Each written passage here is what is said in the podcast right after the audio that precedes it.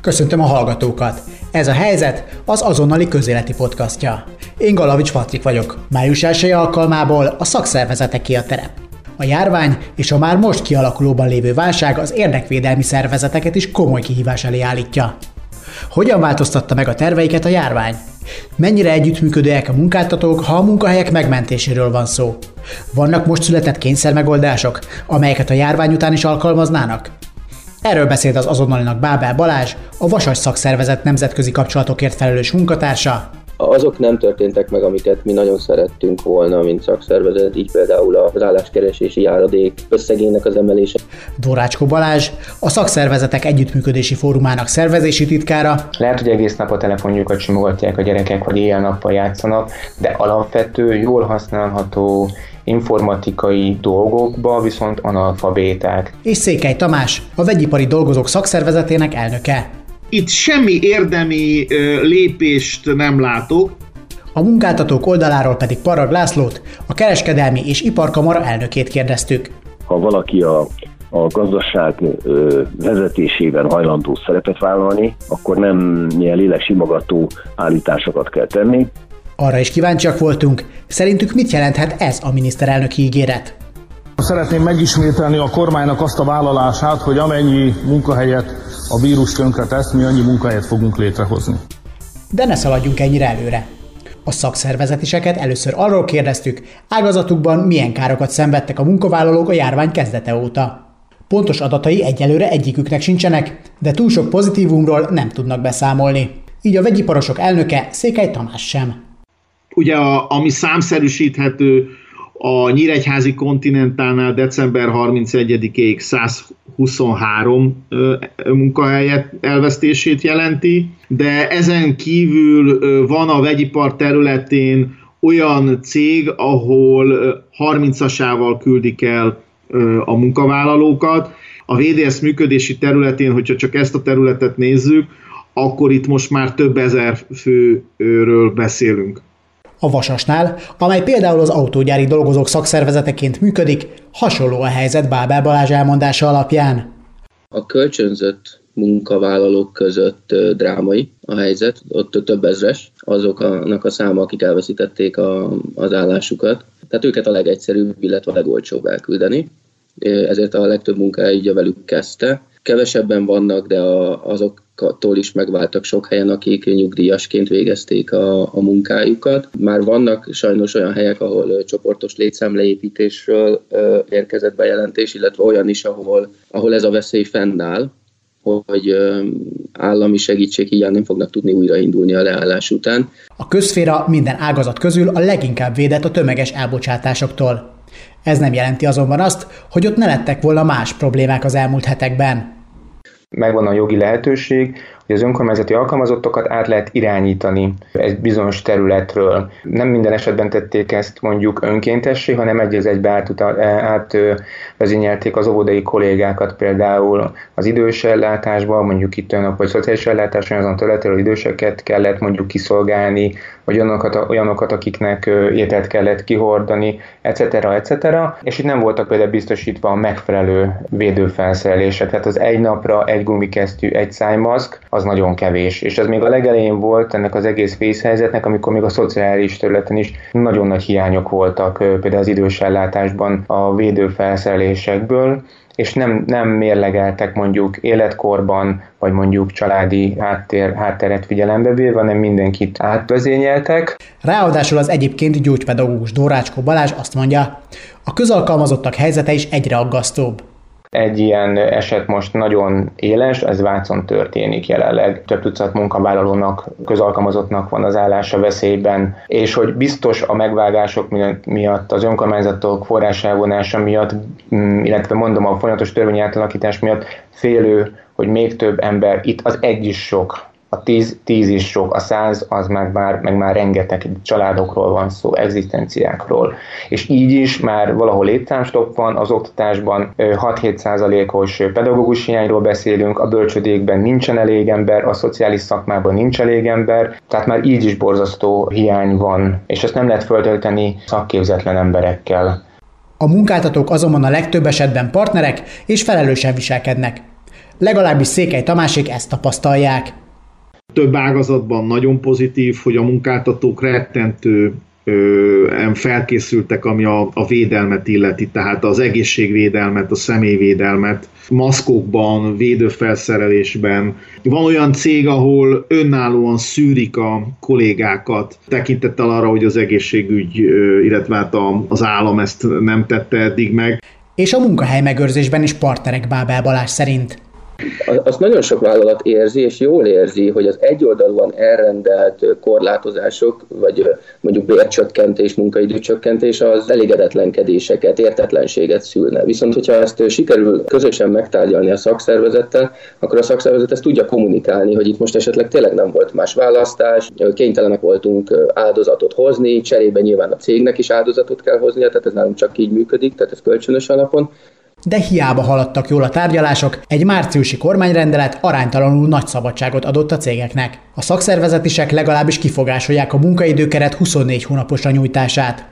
Ez a gyakorlatban azt jelenti, hogy a munkáltatók 2021. december 31-ig az általános munkarendtől eltérhetnek, és rugalmasan alakíthatják a beosztásokat. Székely Tamás brutálisnak nevezte ezt a lépést.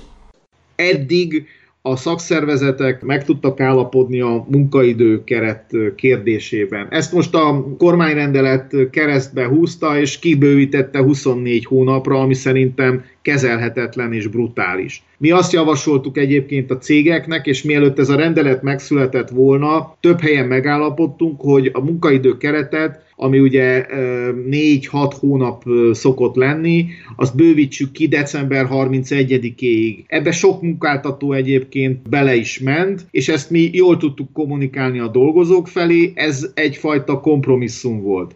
Arról pedig Bábel Balázs beszélt, hogy milyen gyakorlati problémákhoz vezethet a 24 hónapos munkaidőkeret. Írtózatos teher tud lenni a, a, munká, a munkavállalónak, hiszen a munkaidőkeretben dolgozás lehetővé teszi a havi egy pihenőnap kiadását. Tehát egy vasárnapon kell, kell pihentetni a munkavállalót, és addig dolgozhat heti akár 60 órát. Ez nyilvánvaló megbetegedésekhez, családok széthullásához vezet. Arról nem beszélve, hogy ahol bevezetik a munkaidőket, mondjuk most elrende, vagy el, meghosszabbítják a jelenlétet mondjuk 2021. december 31-ig, az ott dolgozók, azok most arra kell készüljenek, hogy nem tudnak majd munkahelyet váltani a következő év végéig, hiszen most tartozásuk halmozódik fel a munkáltatóval szemben, ezek a negatív órák, ahol mondjuk 3-4 hétig állnak ott 120-160 óra összegyűlik, ezt vissza kéne fizetnie, amikor felmond. Tehát egy havi bérét, másfél havi bérét ott kéne hagynia. De hiszen 2018-ban azért kezdődtek tüntetések a túlóra törvény ellen, mert akkor 36 hónaposra nyújtották az időkeretet. Mire felhált most a háborgás a 24 hónap miatt? Van egy fontos különbség. A 2018-as jogszabály értelmében csak a szakszervezetek beleegyezésével lehetett szó 36 hónapos munkaidőkeretről. A márciusi kormányrendelet azonban arra ad lehetőséget a munkáltatóknak, hogy erről egyoldalúan döntsenek a jelenlegi szabályozás, ugye, amit rendelet útján hoztak, nem kell szakszervezettel megállapodni, tehát azok a munkáltatók, akik már korábban szakszervezeti kényszer alatt voltak, hogy megállapodjanak, hosszabb munkaidő keretben, mint mondjuk a négy vagy a hat hónap, ezt most ezzel a rendelettel felülírja, magyarul a munkáltató azt csinál, amit akar. Ez tehát a munkavállalói oldal. De kapcsolódjon be itt a riportba Parag László is. Az iparkamara elnöke másképp látja az időkeret kérdését. Először is. Szerinte a munkaadók abban érdekeltek, hogy dolgozóik jól érezzék magukat. De azért itt abból kell kiindulni, hogy van egy elképesztően közös érdek, az az, hogy minél több munkahelyet meg tudjunk őrizni, és minél kevesebb ember veszítse el az állását. Én azt gondolom, hogy ma egy munkaadó az legalább annyiban érdekelt abban, hogy a munkavállaló jól érezze magát, mert akkor lehet biztos abban, hogy van egy, egy számára számítható munkaerő a háta mögött, vagy a, a gyárában, és ez az érdekes felülír minden más érdeket, a profit érdekét is felülírja. Oké, okay, de ha akár hétvégén is bármikor behívhatnak valakit dolgozni, úgy nehéz jól éreznie magát. Vagy nem? Itt most ugye egy tehervállalás van. Egy tehervállalás, aminek három, vagy hogy tetszik, négy szereplője van. Van a kormányzat, az önkormányzat, a munkaadó és a munkavállaló. Most a munkaadók vállalnak be egy többletterhet azzal, hogy azt mondják, hogy még akkor is foglalkoztatok, hogyha egyébként nincsen bevételem. Ehhez tesz a kormány egy kiegészítést ezzel a 70%-os szabálya. Ennek az árát előbb-utóbb valakinek ki kell fizetni. Tehát én azt gondolom, hogy, hogy ebben a munkavállalónak is részt kell vállalnia független attól, hogy mit mondja egy szakszervezet, vagy mit nem, a munkavállalónak is fel kell vállalni azt, hogy most azért, mert két hónapig otthon vagyok karanténban, és nincs jövedelmem, illetve van jövedelmem, de nincs munkám, akkor ezért a két hónapért később majd a következő két évben valamennyivel többet kell dolgoznom. Szerintem, hogyha ezt valaki józanul végig gondolja, akkor erre a következtetésre jut. Szóval mindenki érezze majd így jól magát. A magánszférához visszatérünk még, de előbb nézzük meg alaposabban a közszférát. Miután március közepe óta merőben új körülményekhez kellett hozzászoknia az oktatásban a tanároknak és a diákoknak is, mára már le lehet szűrni a tapasztalatokat. Dvorácskó Balázs szerint elsősorban dicséret jár a tanároknak. Még akkor is, ha eleinte nehezen indult be a digitális oktatás. Kevesebb, mint 60 óra állt rendelkezésre erre a nagy átállásra, amire az előtt 10 év nem volt elég és egy hétvége alatt több tízezer pedagógus tulajdonképpen a, a, a közösségi hálókon segítették egymást, hogy el tudják indítani a péntek este meghirdetett és hétfőn igazából működésbe lépő, hát ezt most zárójelbe tegyük, hogy digitális távoktatást, mert hogy ez nem volt az. Nagyon, nagyon nehezen indult be, és ez teljesen normális volt. Persze, aki az utóbbi húsz évben lépte át magyar közoktatási intézmény küszöbét, tudja, hogy sok minden hiányzik a magyar iskolákból. Dvorácskó Balázs szerint a digitális oktatás beindítása némileg talán meglepő lehet, de a tanulóknak is nem várt kihívást jelentett. Ezt meg kell tanulnunk használni, és ezt meg kell tanítanunk használni, mert arra is rájöttek a kollégák, hogy lehet, hogy egész nap a telefonjukat simogatják a gyerekek, vagy éjjel-nappal játszanak, de alapvető, jól használható informatikai dolgokba viszont analfabéták, tehát ugyanúgy nehézséget okozott nekik akár egy, egy classroom használata, följelentkezni bármilyen videócsetbe, azt megfelelően használni, elsajátítani mondjuk a digitális e- etikettet, vigyázni a saját biztonságukra. Úgyhogy itt önmagában az egész digitális világ most így berobbant, és ez nagyon hiányzott, mert nem volt jelen a napjunkban, tehát egyfajta ilyen, ilyen paradigmaváltás kell, hogy lezajlon, lezajlon a, a pedagógusokban. Ez a paradigmaváltás viszont nem lesz egyszerű. Persze a tanárokon is múlik, milyen új, korszerűbb megoldások lehetnek a mindennapok részei a járványt követően. Dvorácskó Balázs a válveregetés után ezért kritizálta is kollégáit.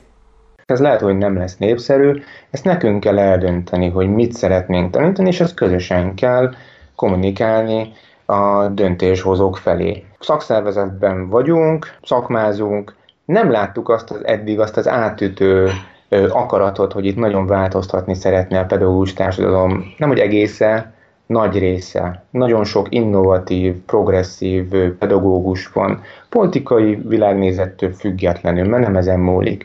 De hogyha szeretnénk, akkor ezt közösen kell kieszközölnünk együtt a kormányzatnál, a szakmai szervezeteken keresztül, a szakmai szervezetek sem három emberből áll, hanem a mögött ott vannak komoly csoportok, és igen, azok a csoportok, akik, akik komoly szakmai munkát tettek az elmúlt évtizedekben az oktatás megújítására, vagy hogy javaslatokat fogalmazzanak meg, azokban igenis részt kell venni, és ha úgy gondoljuk, hogy az a helyes út, akkor azt át kell, végig kell vinni, és át kell tönni azokat a falakat, és közösen együtt a kormányzat felé ezt közvetítenünk kell és át, át lehet törni. Tehát csak akkor fogja meghallani a kormányzat. Különben nem. És, ezt, és, és először a szakmában kéne ezeket a dolgokat tisztázni.